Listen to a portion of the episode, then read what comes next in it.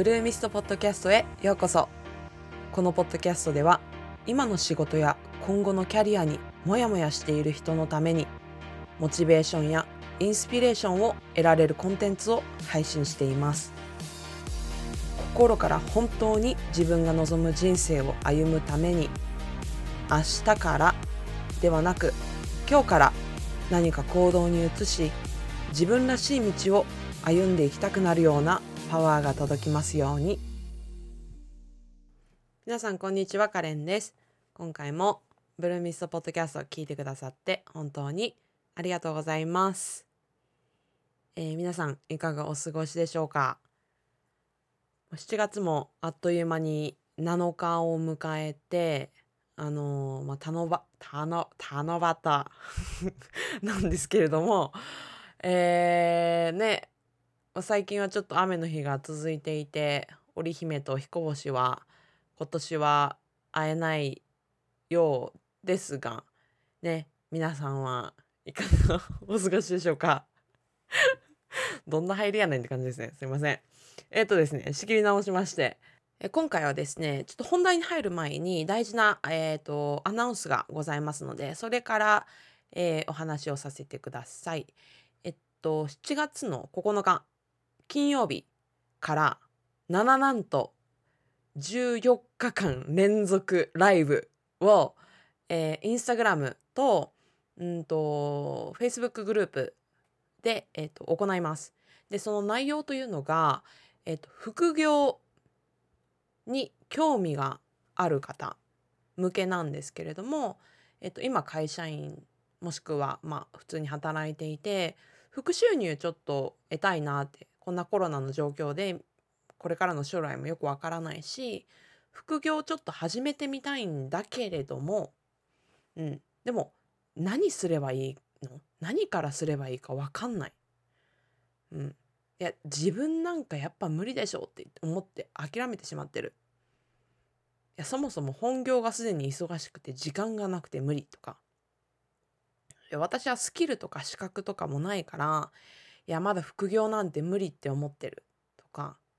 副業っていうのは発信自分でどんどんねあの発信していくことが大事って思ってるけど、うん、発信って私苦手なんだよね。でそもそも何を書けばいいの、まあ、そんな感じで副業に興味があるんだけれどもこうやって不安とか悩みとか自信がないっていうところでなかなか一歩が踏み出せていない人もしくはちょっと始めてみたんだけれどもなかなかちょっと、うん、波に乗れてないななんか不安で進められてないという方向けに14日間濃厚なコンテンツを無料でお届けしていくライブになっております。で、えっと、日程なんですけれども7月の9日からの金曜日から、えっと、22日まで14日間毎日インスタグラムでえー、行います。えーと、基本的には朝の8時から8時半の30分間ライブをするんですけれどもアーカイブは残しません。録画は残しませんので、えっと、その時間に参加いただく必要がございますがもちろん、え皆さんの中にはその8時から8時半ちょうどねあの聞けないタイミングなんですってそのタイミングはちょうど朝食の時間なんです。とかね。まあいろいろご都合があると思うので、えーと、私の LINE 公式に登録いただいた方限定で26日の月曜日までは、えっ、ー、と、録画を見れるように準備いたしましたので、えっ、ー、と、それはインスタグラムでも、えっ、と、Facebook グループでも録画は見れませんが、えっ、と、LINE 公式に登録いただいた方のみ、そこからシェアさせていただくリンクから特別に限定で録画を見ていただけます。はい。なので、えっと、もしね、7月の9日から、えっと、22日の朝の8時が都合が合わない。うん。ちょっと1日でもちょっと都合が合わないという日があれば、えっと、LINE 公式登録いただければそこからねいつでも録画が視聴いただけますので、えー、ご確認いただけたらと思います。でこの14日間では本当にえーと、どうやって始めればいいのって何から始めればいいのっていうところとかそもそも副業って好きなことを仕事にとかって言うけど自分の好きなこととか自分のパッションってそもそも分かんないんだけど、うん、自信ないんだけど時間ないんだけどスキルないんだけどみたいな そういう人多いと思うんですね。そこをもうゴリゴリにそこのね皆さんの不安とか悩みとかを解消していくコンテンツをギュッとギュッと、えー、コンテンツに収めて14日間をかけて、えー、お届けしていきます。でこの14日間みんなテーマ別なんですけれどもみんな違うんですけれども、えーと、詳細は私のインスタグラムの統合からもご確認いただけますが、えーと、私のこのエピソードの概要リンクにも、えーと、それぞれ Day1 から Day14、えー、と14日目までのそれぞれのテーマっていうのを確認いただけるようにしておりますので気になる方は是非あの概要リンクから確認いただければ嬉しいなっていうふうに思います。完全に無料なのでお気軽に視聴いただけてでね、できればライブでたくさんコメントいただけると、もうとっても嬉しいので、はい。5分でも10分でもね、あの、お時間がつく方は、ぜひライブで見てみてください。はい。ということで、えー、これから本題に移ってまいりますが、今回はですね、えっ、ー、と、グローバル視点で考えようポッドキャスト、宇野と佐野が、えー、主催している、NEXT 5 Year プロジェクトに参加されていたリカさんにインタビューをさせていただきました。で私はですね、まあ、ご存知の方もいると思いますが、えっと、宇野と佐野の早紀江さんと亜美さんが主催する NEXT 5 Year プロジェクトに、えっと、メンターとして今回2回目参加させていただきました。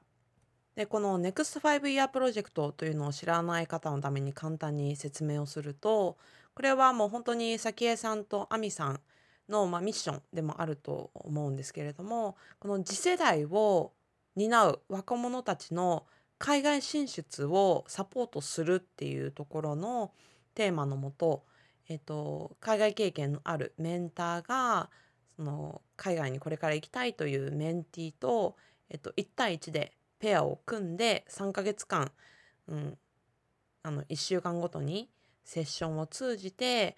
メンターが、えー、サポートしていくっていうような内容になっています。で、まあ、これは本当にセッションだけではなくってこの3ヶ月の間にその早紀江さんや亜美さんがあの主催してオーガナイズして例えば交流会であったりとか、うん、あの英語のね履歴の添削のウェビナーであったりとか、うん、元マッキンゼーの方からのなんかロジロジカルシンキングに関しての勉強会であったりとかもう本当に有料級のイベントもたくさん用意してくださっていてもうそれをみんな無料でやってくださるんですよ。もう本当にあの素晴らしいプロジェクト素晴らしすぎるプロジェクトなんですが、まあ、それだけじゃなくてもちろんその横のつながり、うん、普段私があの出会えないようなあのことをしているもう本当に世界中からあの集まったそのメンターの方々とのその横のつながりももちろん広がってそういう人たちからの話もすごく刺激的で勉強になりますしもちろんそのメンティーの方々っていうのは結構学生が多いんですけれどもそれでもねこの若者たちからの若者っていうと私がなんかすごい年取ったみたいな感覚ではちょっと嫌なんですけどでもねこの学生からのそのパワーっていうのもねもうすごく刺激になるんですよ。うんなんかもう弱音なんか吐いてらんないなみたいな感じで。うん。なのでもう本当に私は総じてこのあの宇野と佐野のねこのネクファイ、まあ、 Next Five Year Project 略してネクファイっていうふうに呼んでるんですけれどもこのネクファイっていうのはね本当に素晴らしいプロジェクトです。はい。で、えっ、ー、と、まあ、今回このインタビューさせていただいたリカさんはあの私の今回メンティーだったんですけれども もう彼女は、えーと、私がもうメンターする必要があるのかって思うぐらい最初からすごくしっかりされている方で、うん、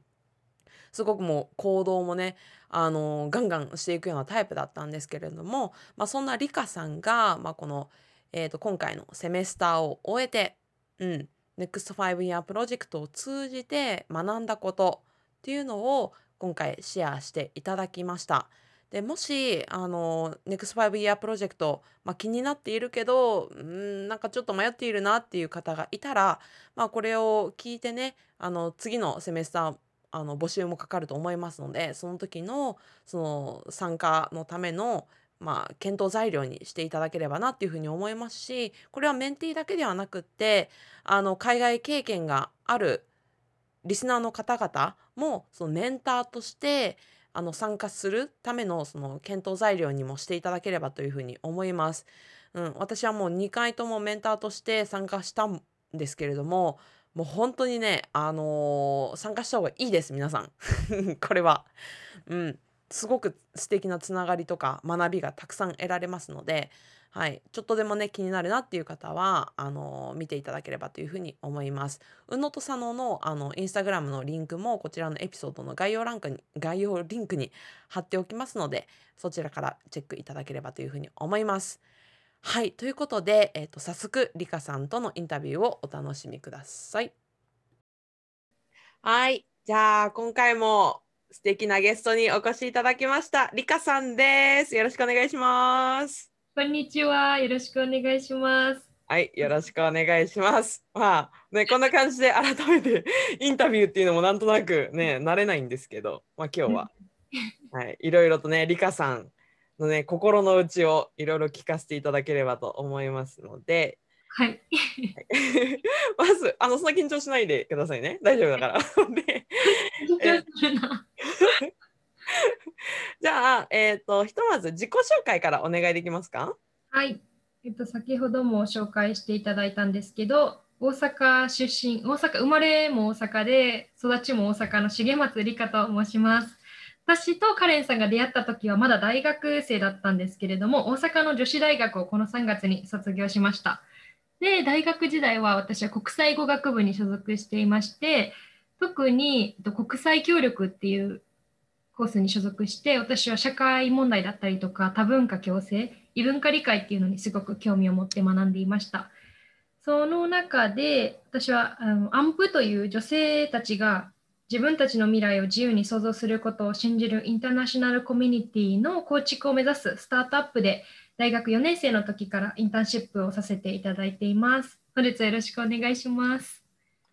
はい、よろしくお願いします。もうこの自己紹介聞いただけでもめっちゃ海外に興味ある子なんやなって、なんか異文化理解とかめっちゃ興味ある子なんやなって 多分すごい伝わったと思うんですけど。ですかね。子供の頃からやっぱり海外は興味あったんですか？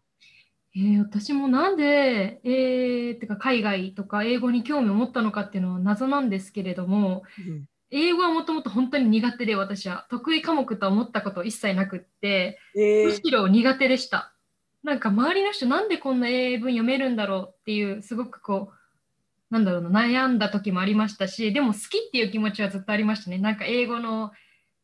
幼児教育の番組とかえー、ったりとかはなんかちっちゃい時に見せられてたのかなっていう感じはないんですけどなんかでも父がすごく洋楽アバさんがすごい好きでそれは常にアバさんです。アバ。あアバ？はいはいはい、はい、のなんか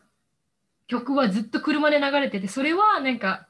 印象にあります。えー、うちもよくアバ聞きます。あそうなんですか。ダンシングクイーンとか言って。そうです、そうです。なるえ、英語がもともと苦手で、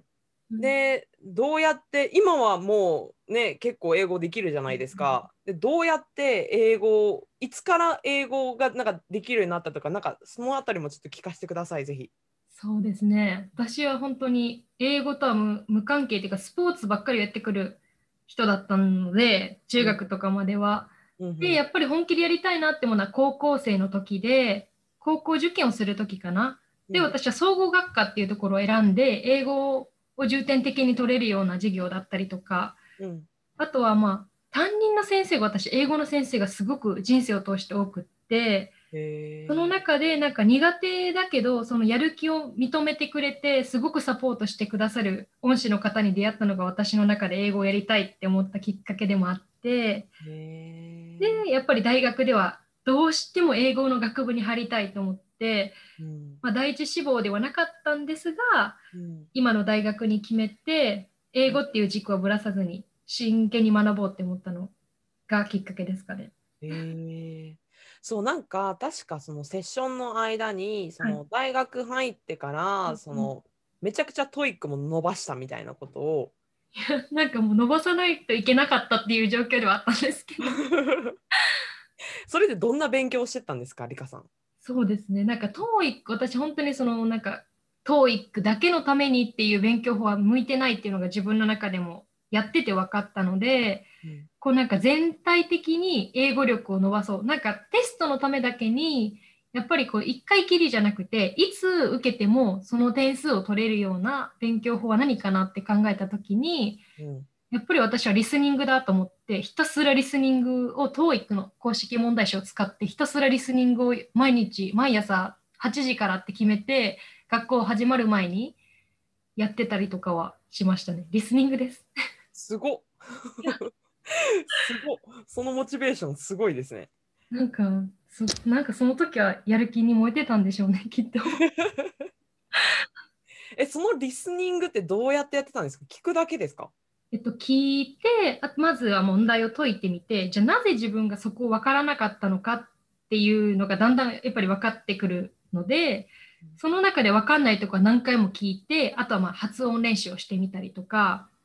私は聞いてその発音しゃべ喋れるようになりたいっていうのも一つの私の英語のモチベーションでもあったのでうん真似てみるっていうところですかね間違ったとこ真似てみる。なるほど。リスニングだけじゃなくて、やっぱりなんか自分でもは喋ったりとか繰り返したりとかやってたってことですね。そうですね、うんうんなるほど。いや、なんかテストのための勉強じゃないっていうところめちゃめちゃキーだなって思いました、聞いてて。そうですよねやっぱり、うん、テストのためだけだと続かないです。続かなかったです、私も。なるほど。いや、これ多分なんか英語今苦手だけど海外行きたいって思ってる人とかもたくさんいるだろうから、今のこのリカさんのエピソードってすごい多分勇気づけられた人もいるんじゃないかなって思って。ねうん一緒に頑張りたいなって思う人がいたら、ぜひ、はい。ぜひリカさん 聞いてください。ご連絡ください、本当に。いやいや、いやありがとうございます。で、なんかまあそんなね、リカさん、そうやってまあリスニングもして、留学も行ったんでしたっけ？とその1年以上とかロングのタームでの留学っていうのは経験は実はないんですけど、で ないんですけど、えっと、なんていうんですかね、私、高校2年生の時に初めてオーストラリアに2週間行ったのが留学って言えるのかな、一番の初めての海外経験でして、うん。その中でやっぱりえ話せない。何も分かんない。でもオーストラリア人の家族の中に私日本人一人で生きていくしかないっていう環境に初めて置かれてうん。あもっとコミュニケーション取りたいしこう感謝の気持ち伝えられなかったっていうのにすごく私はこう後悔があってそんなところですかね。そこから大学に入ったら夏休み春休みがあるじゃないですか。長い期間、はい。その期間を私は絶対海外に行こうっていうふうに決めてもうアルバイトとかは全部で働いたお金は全部そこに使おうっていうふうに決めてうん。1年に最低1カ国は行くようにしていました。4年間。はい。えどういうとこに行きました？一人でですか？えっと、学校のプログラムを通して行ったのが、えっと、オーストラリアにもう一度行ったのとあとはその私航空業界をずっと目指してたので韓国に CA プログラムっていうのに参加したこともあったりとかああとはまあ一番自分で一人で行こうって決めたのはマルタ共和国っていうところに行きました。そうそうそうそうだ。なんかこのリカさんのねその海外の経験を積みたいっていうところで、なんか私とかはそれで私もアルバイトでお金貯めては海外行ってたんですけどはい。私ただの旅行だったんですよ行くとしても。でもリカさんって毎回なんか海外行くにもなんかそこでさらになんか学ぶみたいなことばっかりやってるじゃないですか。で私も旅行好きだから旅行も行きましたけどねもちろん。でもその海外の CA のトレーニングとか、うんうん。マルタ島とか、はい。あとその学校の研修はい。っていうのもなんかすごい成長意欲っていうんですか？なんかそれが半端ないなって 思って本当に毎回思ってましたけどありがとうございます。なんかそう言っていただけて。いやいやもう本当にそう思いますよ。なんかすまあ、そうやってね、まあ、あの自分ですごい地道本当に地道な努力だったと思うんですけど、日々ね稼いではそのためにお金を使って英語力伸ばしてで毎朝リスニングしてっていうので、英語力をねだんだんだんだん伸ばしていって、まあ、海外にねもともと興味のあるリカさんなんですがまあこうしてね私とリカさんがつながれているのもこの宇野と佐野の亜美さんと早紀江さんがね、あのー企画してくれた NEXT 5 Year プロジェプロジェクト。はい。で、まあ、マッチングしていただいてうんもうリカさんと私の共通点がもうめちゃめちゃあって 最初から結構 初めて会ったとは思えなかったですもんね。最初ねえこれも一緒なんですけどみたいな本当に。そうそんな感じであの、まあ、つながったんですけどそもそもこの NEXT5 Year プロジェクト NECFI ってねあのうん。みんな言ってますけど、はい。この NEXT5 Year プロジェクト NECFI にそもそも参加しようと思ったきっかけって何でしたか？そうですね。ちょうど1年前かなの夏休みぐらいに、やっぱり学校自体が全てオンラインになっちゃったのと、こう実際にコロナの影響で実際に人に会えなくなってしまった。新しい人に私も結構会うことが好きで実際にこう会って人と今までよく出会ってきたんですけれどもその中でちょうど卒業後の進路として私はずっと航空業界を目指してた。でももう採用自体が全部なくなってしまった。じゃあ今後どうしようっていう時にやっぱりいろんな一般企業を受けたりとか大学院に行こうかっていう選択肢をいろいろ模索していたんですがその中でやっぱもっと自分自身を海外で挑戦してみたいだったり自分の可能性を広げるために日本人で海外で活躍されている方ともっと出会いたいっていうのが参加の一番理由でしたか？でしたね。なるほど。やっぱコロナは大きなきっかけだったんですね。はいそうですね。うん実際に参加されてみてどうでした？いや本当にえなんかこれ本当に無料ですかっていうのがもうしょ率直な意見ですしなんかすごいなんか2人のそのボランティア精神というかなんかボランティアとは思えないようなそのなんだろうこの心の在り方っていうのが私もすごく今後真似していきたいなって思ったところですしなんか本当に参加してよかったなって思いました。めちゃくちゃその気持ちわかります。うんなんか言葉では表しにくいんですけど、なんて言うんですかね、このなんかあったかい気持ちになる、うんこう早紀江さん、亜美さんだけじゃなくて、そのこのコミュニティに関わってくださる皆さんのその気持ちだったりとか、これこうオープンにすごく話してくださる方が多かったので、こうなんかいいところ、サクセスストーリーだけじゃなくて、そのこういう風なステップを踏んでっていうのも聞けたところもこのコミュニティの魅力だと私は思っていますね。確かに結構普段聞けないようなね、うんストーリーとかも結構リアルに聞けたりとかしましたもんね。はい。うん、なんか本当にリカさんが今おっしゃったようにあのこれ本当に無料でいいのって思うレベルのサポートとかイベントがすごい充実してたじゃないですか。はい。はい。これ本当すごかったですよね。なんかこのワンオンワンのセッションだけじゃなくてその交流会とか、なんかセミナーとかはい。以前英語のねの添削とかもしてもらいましたよね。はい。なんかそういうのも含めてどこまですごいのって私もびっくりしてたんですけど、ね。まあ、そうやってまあねあのさっきからすごいすごいっていうふうには言ってるんですがリカさんまあいろいろ学びあったと思うんですよ。この、ねまあ、4ヶ月近くの中で。うん。リカさんの中でその中でもなんか一番これ学べたなみたいなのは何でしたか？そうですね。これもすごく難しい。一つだけっていうのはすごく難しいんですけど、うん。やっぱり私の中での一番の学びは、夢を持ち続けることかなって思っていて、特に、もう本当にカレンさんも見ての通り、皆さん見ての通りだと思うんですけど、こう何歳になっても、こう少しでもこうちっちゃい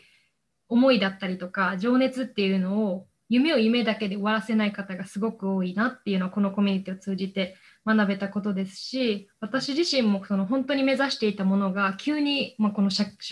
会状況によって急にこう失われてしまったっていう時にもこうなんかじゃあ次にどういうふうにつなげていくその夢を持ち続けるためのこのパッションだったりとかその気持ちの強さっていうのはすごくこのコミュニティを通して学んだことかなって私は思っています。はいあの今リカさんがね本当におっしゃったようにもともとめちゃめちゃ CA まああのなんだっけキャビンクルーにずっとずっとずっとなりたいってすごい強い思いがもともとリカさんあったし今もあるじゃないですか。はい。で、まあ、それがコロナでその、ね、就職のタイミングでもう可能性がなくなってしまった時に、結構メンタルきつかったと思うんですけど、はい、リカさんってなんかそこら辺ってどうやって対応してたんですか？正直私も基本的にポジティブな人なんですよ。あんまりそのストレスを感じにくいストレス耐性には強い方だなっていうふうには思ってたんですが、やっぱりこの誰も予想してこなかったコロナで自分自身本当分かんなくなった時期もありましたしなんかこう目の前のことに集中できなくなったりなんかもうこのまま人生が終わってしまうような気持ちになったんですけど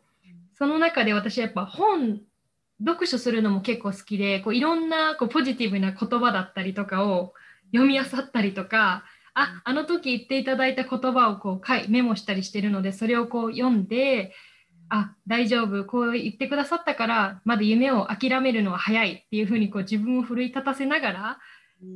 こう気持ちを保っていたっていうのもありますしまあ、あとはこういうコミュニティに私はやっぱ参加したことによって実際にこう自分の思いだったりネガティブなこともポジティブなこともシェアできる相手がいたからこそ乗り越えられたんじゃないかなって私は思っています。あなるほどな、うん、なるほど。だからそういうネガティブな状況になってしまう時ほど本を読んだりとか人とのコミュニケーションを通じてなんか自分の枠を広げるじゃないけれども、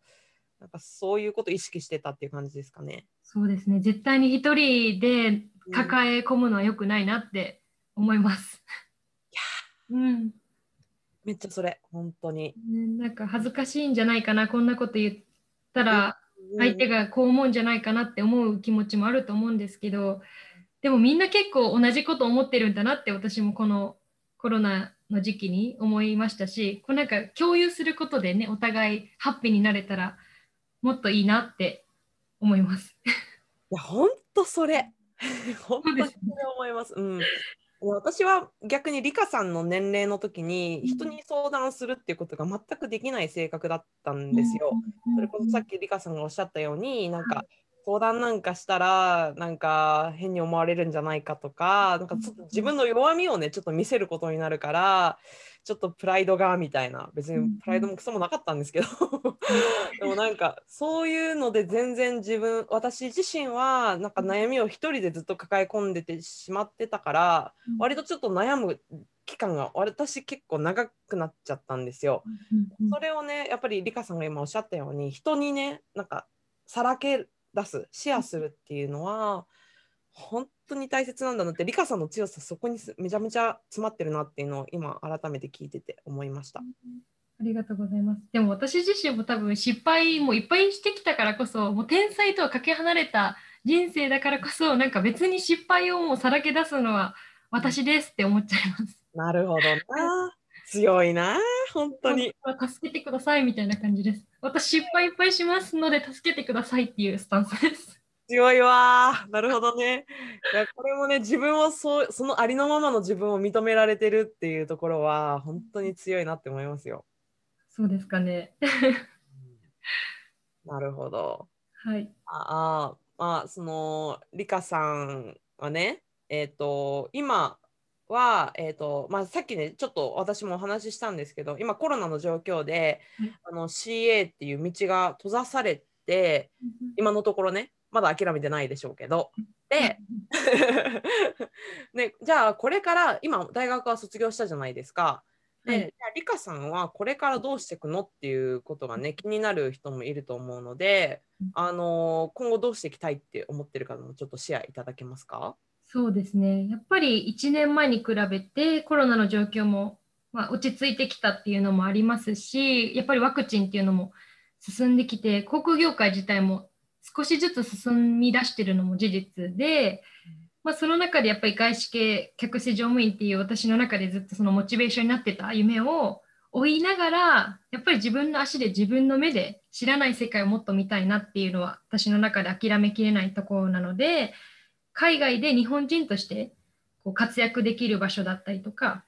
多国籍な職場で活躍できるような職業をこう目指すチャンスを探しながら挑戦していきたいなっていうふうに思っていて、まあ、このプログラムを通してなんですけど私も無事9月から渡航するチャンスを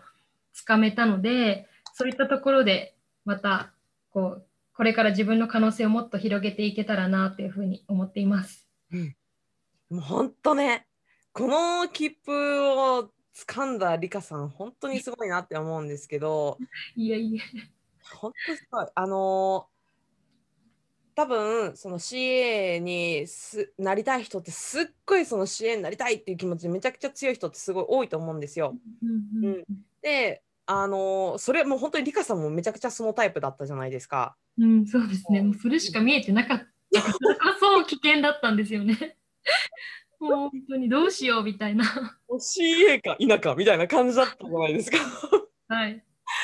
いやなんかちょっとねあのそういう人に向けてもちょっと参考までにお聞きしたいんですけど、まあ、そんなねあの状況だったリカさんが、まあ、今はその CA じゃない他の、えーと、方法で海外にね渡航して、まあ、働くっていう切符を今手に入れた。なんかそこへの思考のシフトはどうやってできましたか、この0か100のところからその、そうじゃない道を選ぶっていうところ。そうですね。やっぱりこの私が無事つかめた切符っていうのも全くといって客室乗務員の仕事とかけ離れてるかって言ったらそうでもなくってやっぱりそういったこのつながりの中でじゃあその今経験したものをどうやってじゃあ次私の本当の夢である客室乗務員につなげられるのかっていったところは何をするにも見ている部分ではあるのでなんかそういった今じゃ叶えられない。じゃそのステップにつながる経験って何なんだろうっていうのが私の挑戦する軸ではあるかなって思いますね。なるほど。うんうん、なんかそこはもう常に自分の目標として置きつつ、うんうん、この手前で今何ができるかなっていうのを逆算してちょっと考えてるって感じですか？そうですね、うんうん、まだまだこうその CA さんになるためにスキルアップしないといけないところってたくさんあるのでじゃあその中で私が今欠けてる部分ってどこだろう、まあ、例えば英語力でどじゃあどういう英語力が必要なのか？じゃあビジネスで話せるようになれなるにはどういう経験が必要なのかっていう感じでそうですねこう逆算というかこう遡っていって見つける感じですかね。おなるほど。そうなんかセッションもねその3ヶ月以上かけていろいろやってましたけど、はい、美香さんやっぱりずっと海外に興味があるっていうのもあるしなんかもう、結構ねリサーチを多分好きだから、すぐに見つけちゃうと思うんですけど、うん、あのあこんな国にこんなサイトがあってこういう仕事もありますとかなんか。確かに リサーチ好きかも。ねそうだからなんかそういうなんかちょっとした行動がなんかその本当にスモールステップなんですけど、うん、あのでも確実にその目標に向かってなんか突き進めているなっていうところとさっき夢を持ち続けることが大事っていうふうにリカさんおっしゃってたのが、うん、もうそれ本当に体現されてるなって思いました。だといいんですが 本当に私は走り続けてるだけなのでいやそれが大事。すごい。なんかコロナのせいでとか、うん、なんかそういう外的要因をなんか並べて、なんかやらないとか、そういう言い訳をしないところ、本当に私もいつも刺激もらってて。えー、嬉しいです。でも、カレンさんもずっと動き続ける方だから、私もいつもそこはもう行動力の塊、お互いね、行動力でカバーしようっていうそのなんか熱い思いっていうのはすごくいつも伝わってるのでもうリスペクトです。確かに。でも行動力でカバーしようは本当お互いそうですね。そうなんですよね。わかります。めちゃくちゃ面白い。OK じゃあえっ、ー、とじゃあリカさんのね、まあ、その今後の方向性っていうところは先ほどお聞きしたんですけど、はい。まあ、このねあのネクファイネクファイっていうのはまさにもう Next Five Year Project というぐらいもう5年後っていうところにフォーカスを置いておりますよね。はい。はい、で今今のところでいいです。別に明日変わってもいいんですけど リカさんがね5年後、うん。どういう自分でありたいかなっていうのってありますか？そうですね。今私23なので、まあ、28歳、5年後だから28歳かなって思うんですけど、私のなんだろうその人生においての目標として経済的な自立した女性でありたいっていうのも一つの目標ではあるのでそういった意味でなんか自分自身もこう楽しく納得した上でやりがいを持ちながらできる仕事についてたいっていうのはもちろんですしやっぱり外資系 CA でそのただ慣れることにだけにこう重きを置くんじゃなくてやっぱりそのなってからどんどんステップアップでビジネスクラスファーストクラスマネージャーっていうポジションにどんどん上がれるチャンスって絶対あると思うのでそういったと上のポジションを狙えるような女性でありたいなって私は思っています。あめっちゃ明確。いやいやいや全然ですけどね。でもやっぱり海外で活躍してたいかなって思います。うーんちなみにそのリカさんがその海外で活躍したいって思うところのその理由というかなんかそこの思いってどこからどんな感じで来てます、そうですね。やっぱり日本にいたら私はマジョリティだし、うんでも海外に出たら逆にマイノリティになるじゃないですか。はいなんかその中で挑やっぱ挑戦したいっていう気持ちがつ一番強くって、ずっと日本にいたら日本人っていうののコミュニティで仕事をするだろうし家族と生活するだろうけどこうなんだろう自分をこうアンカンフォタボーな環境に置いてたいというかこう挑戦し続けていたいなっていうのが私は多分海外っていう軸を目指すきっかけになるんじゃないかなって思います。めっちゃわかるなそれ。ですかねなんか答えになってるかなって思っちゃいましたすごいなってますすごいなってます。確かにあの本当に今日本にいてもね大変なことってもちろんありますけど海外にいるとただでさえ全然文化も違うところででしかも人種も違うから、うんうん。マイノリティで全然今までの常識が全然通じないみたいなところ。にあえて身を置くことでなんかこのチャレンジしてる自分みたいな。そこになんかあのワクワク感を覚えるワクワクなんですかねこれ。うん、そうですね。私もワクワク感じます。そこの点に。だったりとか、やりがいを感じるかな。なんか難しいけど、それを乗り越えた、ね、喜びだったりとかも感じれるし、うんなんかやっぱ、うんはい。あどうぞどうぞ。なんか逆にそのそその海外で学んだ経験を私は日本に持って帰ってきたいなっていうふうには思っています。もっと先のフューチャープランですけど。なるほど、はい。逆にインバウンドでそのね。うん学んだことをねそのそれこそリカさんがあのメンターみたいになってその次世代で海外で活躍したい人に向けてなんかやれるとまたまたいい循環になりますよね。はい。絶対戻ってきたいです。私もメンターとして。聞きましたか？今アミンさん、さん。なので、それまでお願いします。続けてください。本当にねこれ本当にいいあのプロジェクトだからもっともっと大きくなってほしいしもうずっとずっと続いてほしいなってすごい私も思います。はい。私も友人にもう、あの、おすすめして、次、うん私の友人も参加する予定なので、おはい。楽しみです。いいですね。そうそうそう。あそう。あのねさっきちょっと、あのー戻っちゃうんですけど少し、ね、聞きたかったのは、はい。あのー私もリカさんも割と行動派じゃないですか。はい。でも行動派な人って結構少ないと思っていて、まあ言って私もあのリカさんの年齢の時は全く行動できない人だったんですけどあの多分本当にリカさんの年齢の時とかまあ私の年齢もそうなんですけど行動するのが怖いなぜなら失敗するのが怖いからっていう人も結構いると思うんですよ。なんか自信がないからとか。うん。なんかリカさんはそのあたりは例えば行動するのが怖いとか失敗するのが怖いとかそういうのっていうのはないんですか？そうですね。なんだろうな、私も今よくよく考えると、この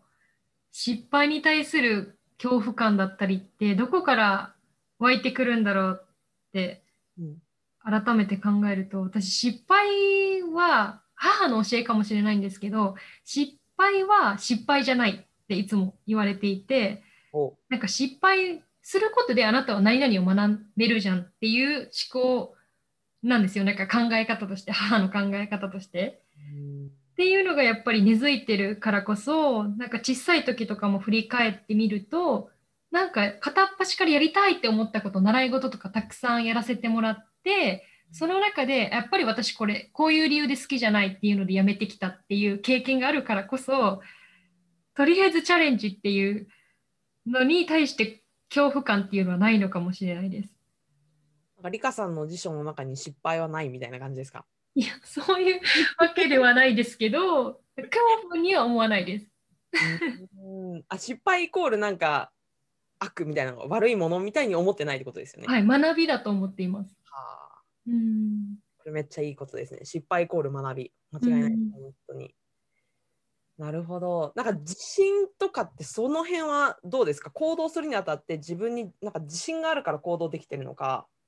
なんかあーなんていうのどうですか？例えばこのネクファイに参加するにも多分、いやなんか私なんかが参加していいのかなとかはい。なんかどんな人がみんなすごい人なんじゃないかって私だったら多分思うと思うんですよ。23歳の私だったら、うんうんうん。うん。そこはどうですかリカさんは？そうですね。どうやってその殻を破ったのかっていうのは、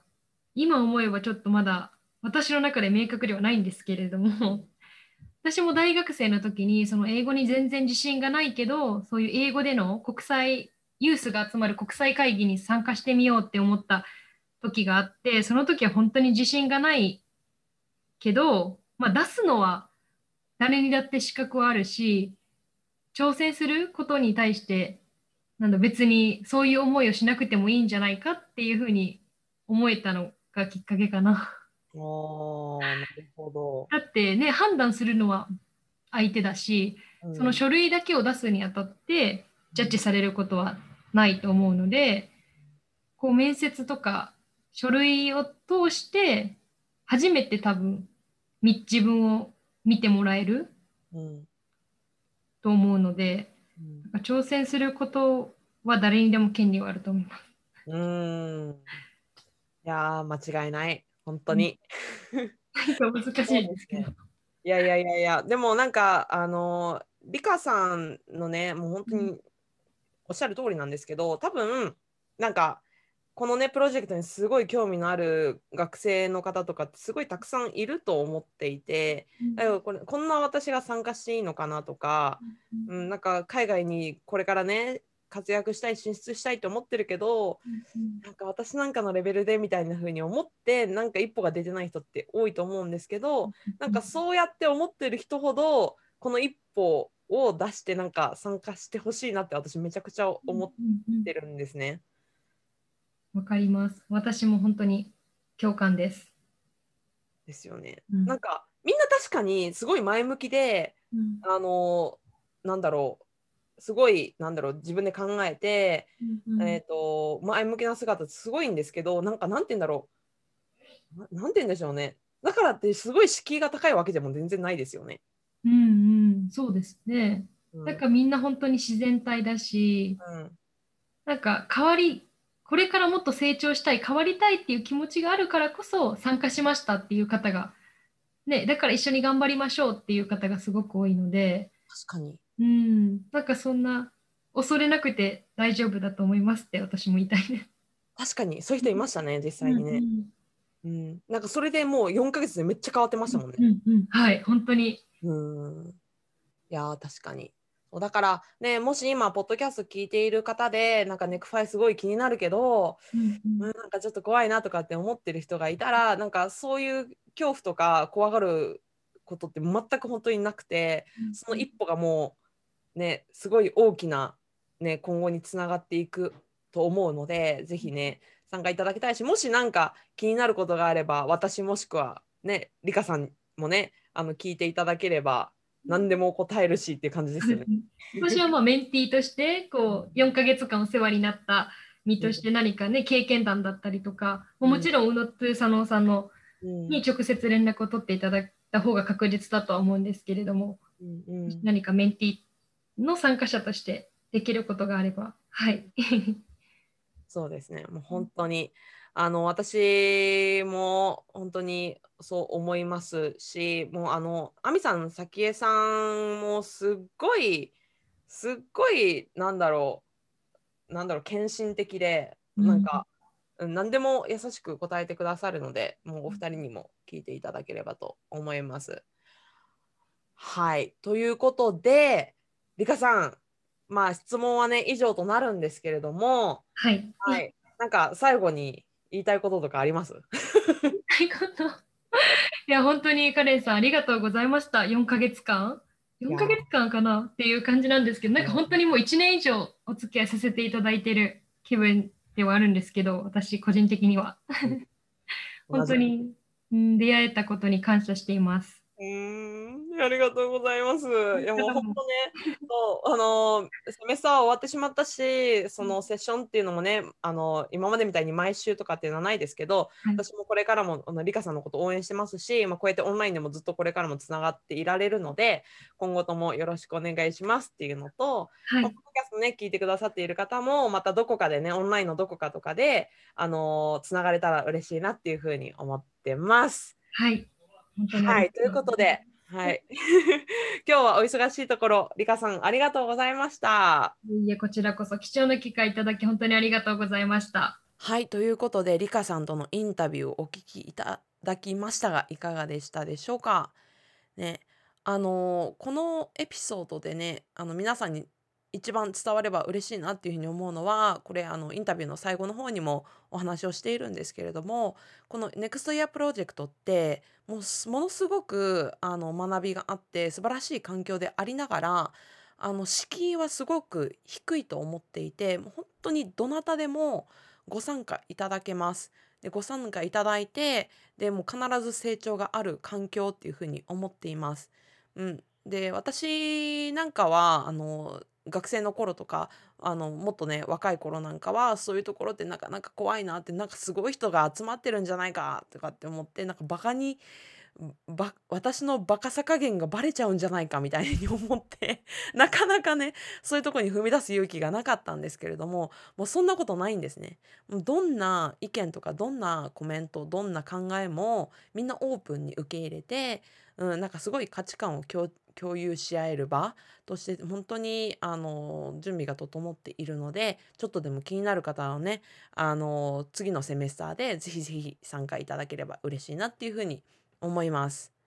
はいということであの、まあ、冒頭にもお話をしましたがあのアナウンスで7月の9日の金曜日からね朝の8時から、えーと副業に興味がある方のあのライブセミナー無料のライブセミナーが開始しますのでちょっとでも興味がある方は是非、えー、ライブで見ていただければっていうふうに思うのとでもしね今聞いているのがもう7月の9日過ぎていて、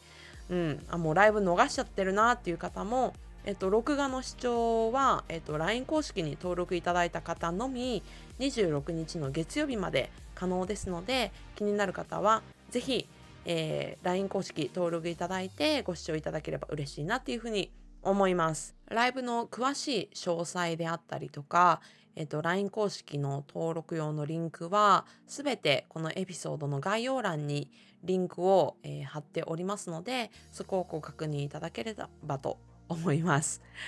はい。ということで、今回のエピソードはこれで以上となります。最後まで聞いてくださって本当にありがとうございました。また次回のエピソードでお会いしましょう。さよなら。今回も最後まで聞いてくださり、ありがとうございました。このポッドキャストでは、皆様からのリクエスト、ご感想をお待ちしています。私のインスタグラム、または概要欄のリクエストフォームからいつでも送付いただけますのでどしどしお待ちしておりますまた私は無料の Facebook グループを運営しています毎週木曜夜の9時から30分自分らしさを見つけるをテーマにライブ配信をしていますので、ぜひご参加ください。それでは次のエピソードでお会いしましょう。さよなら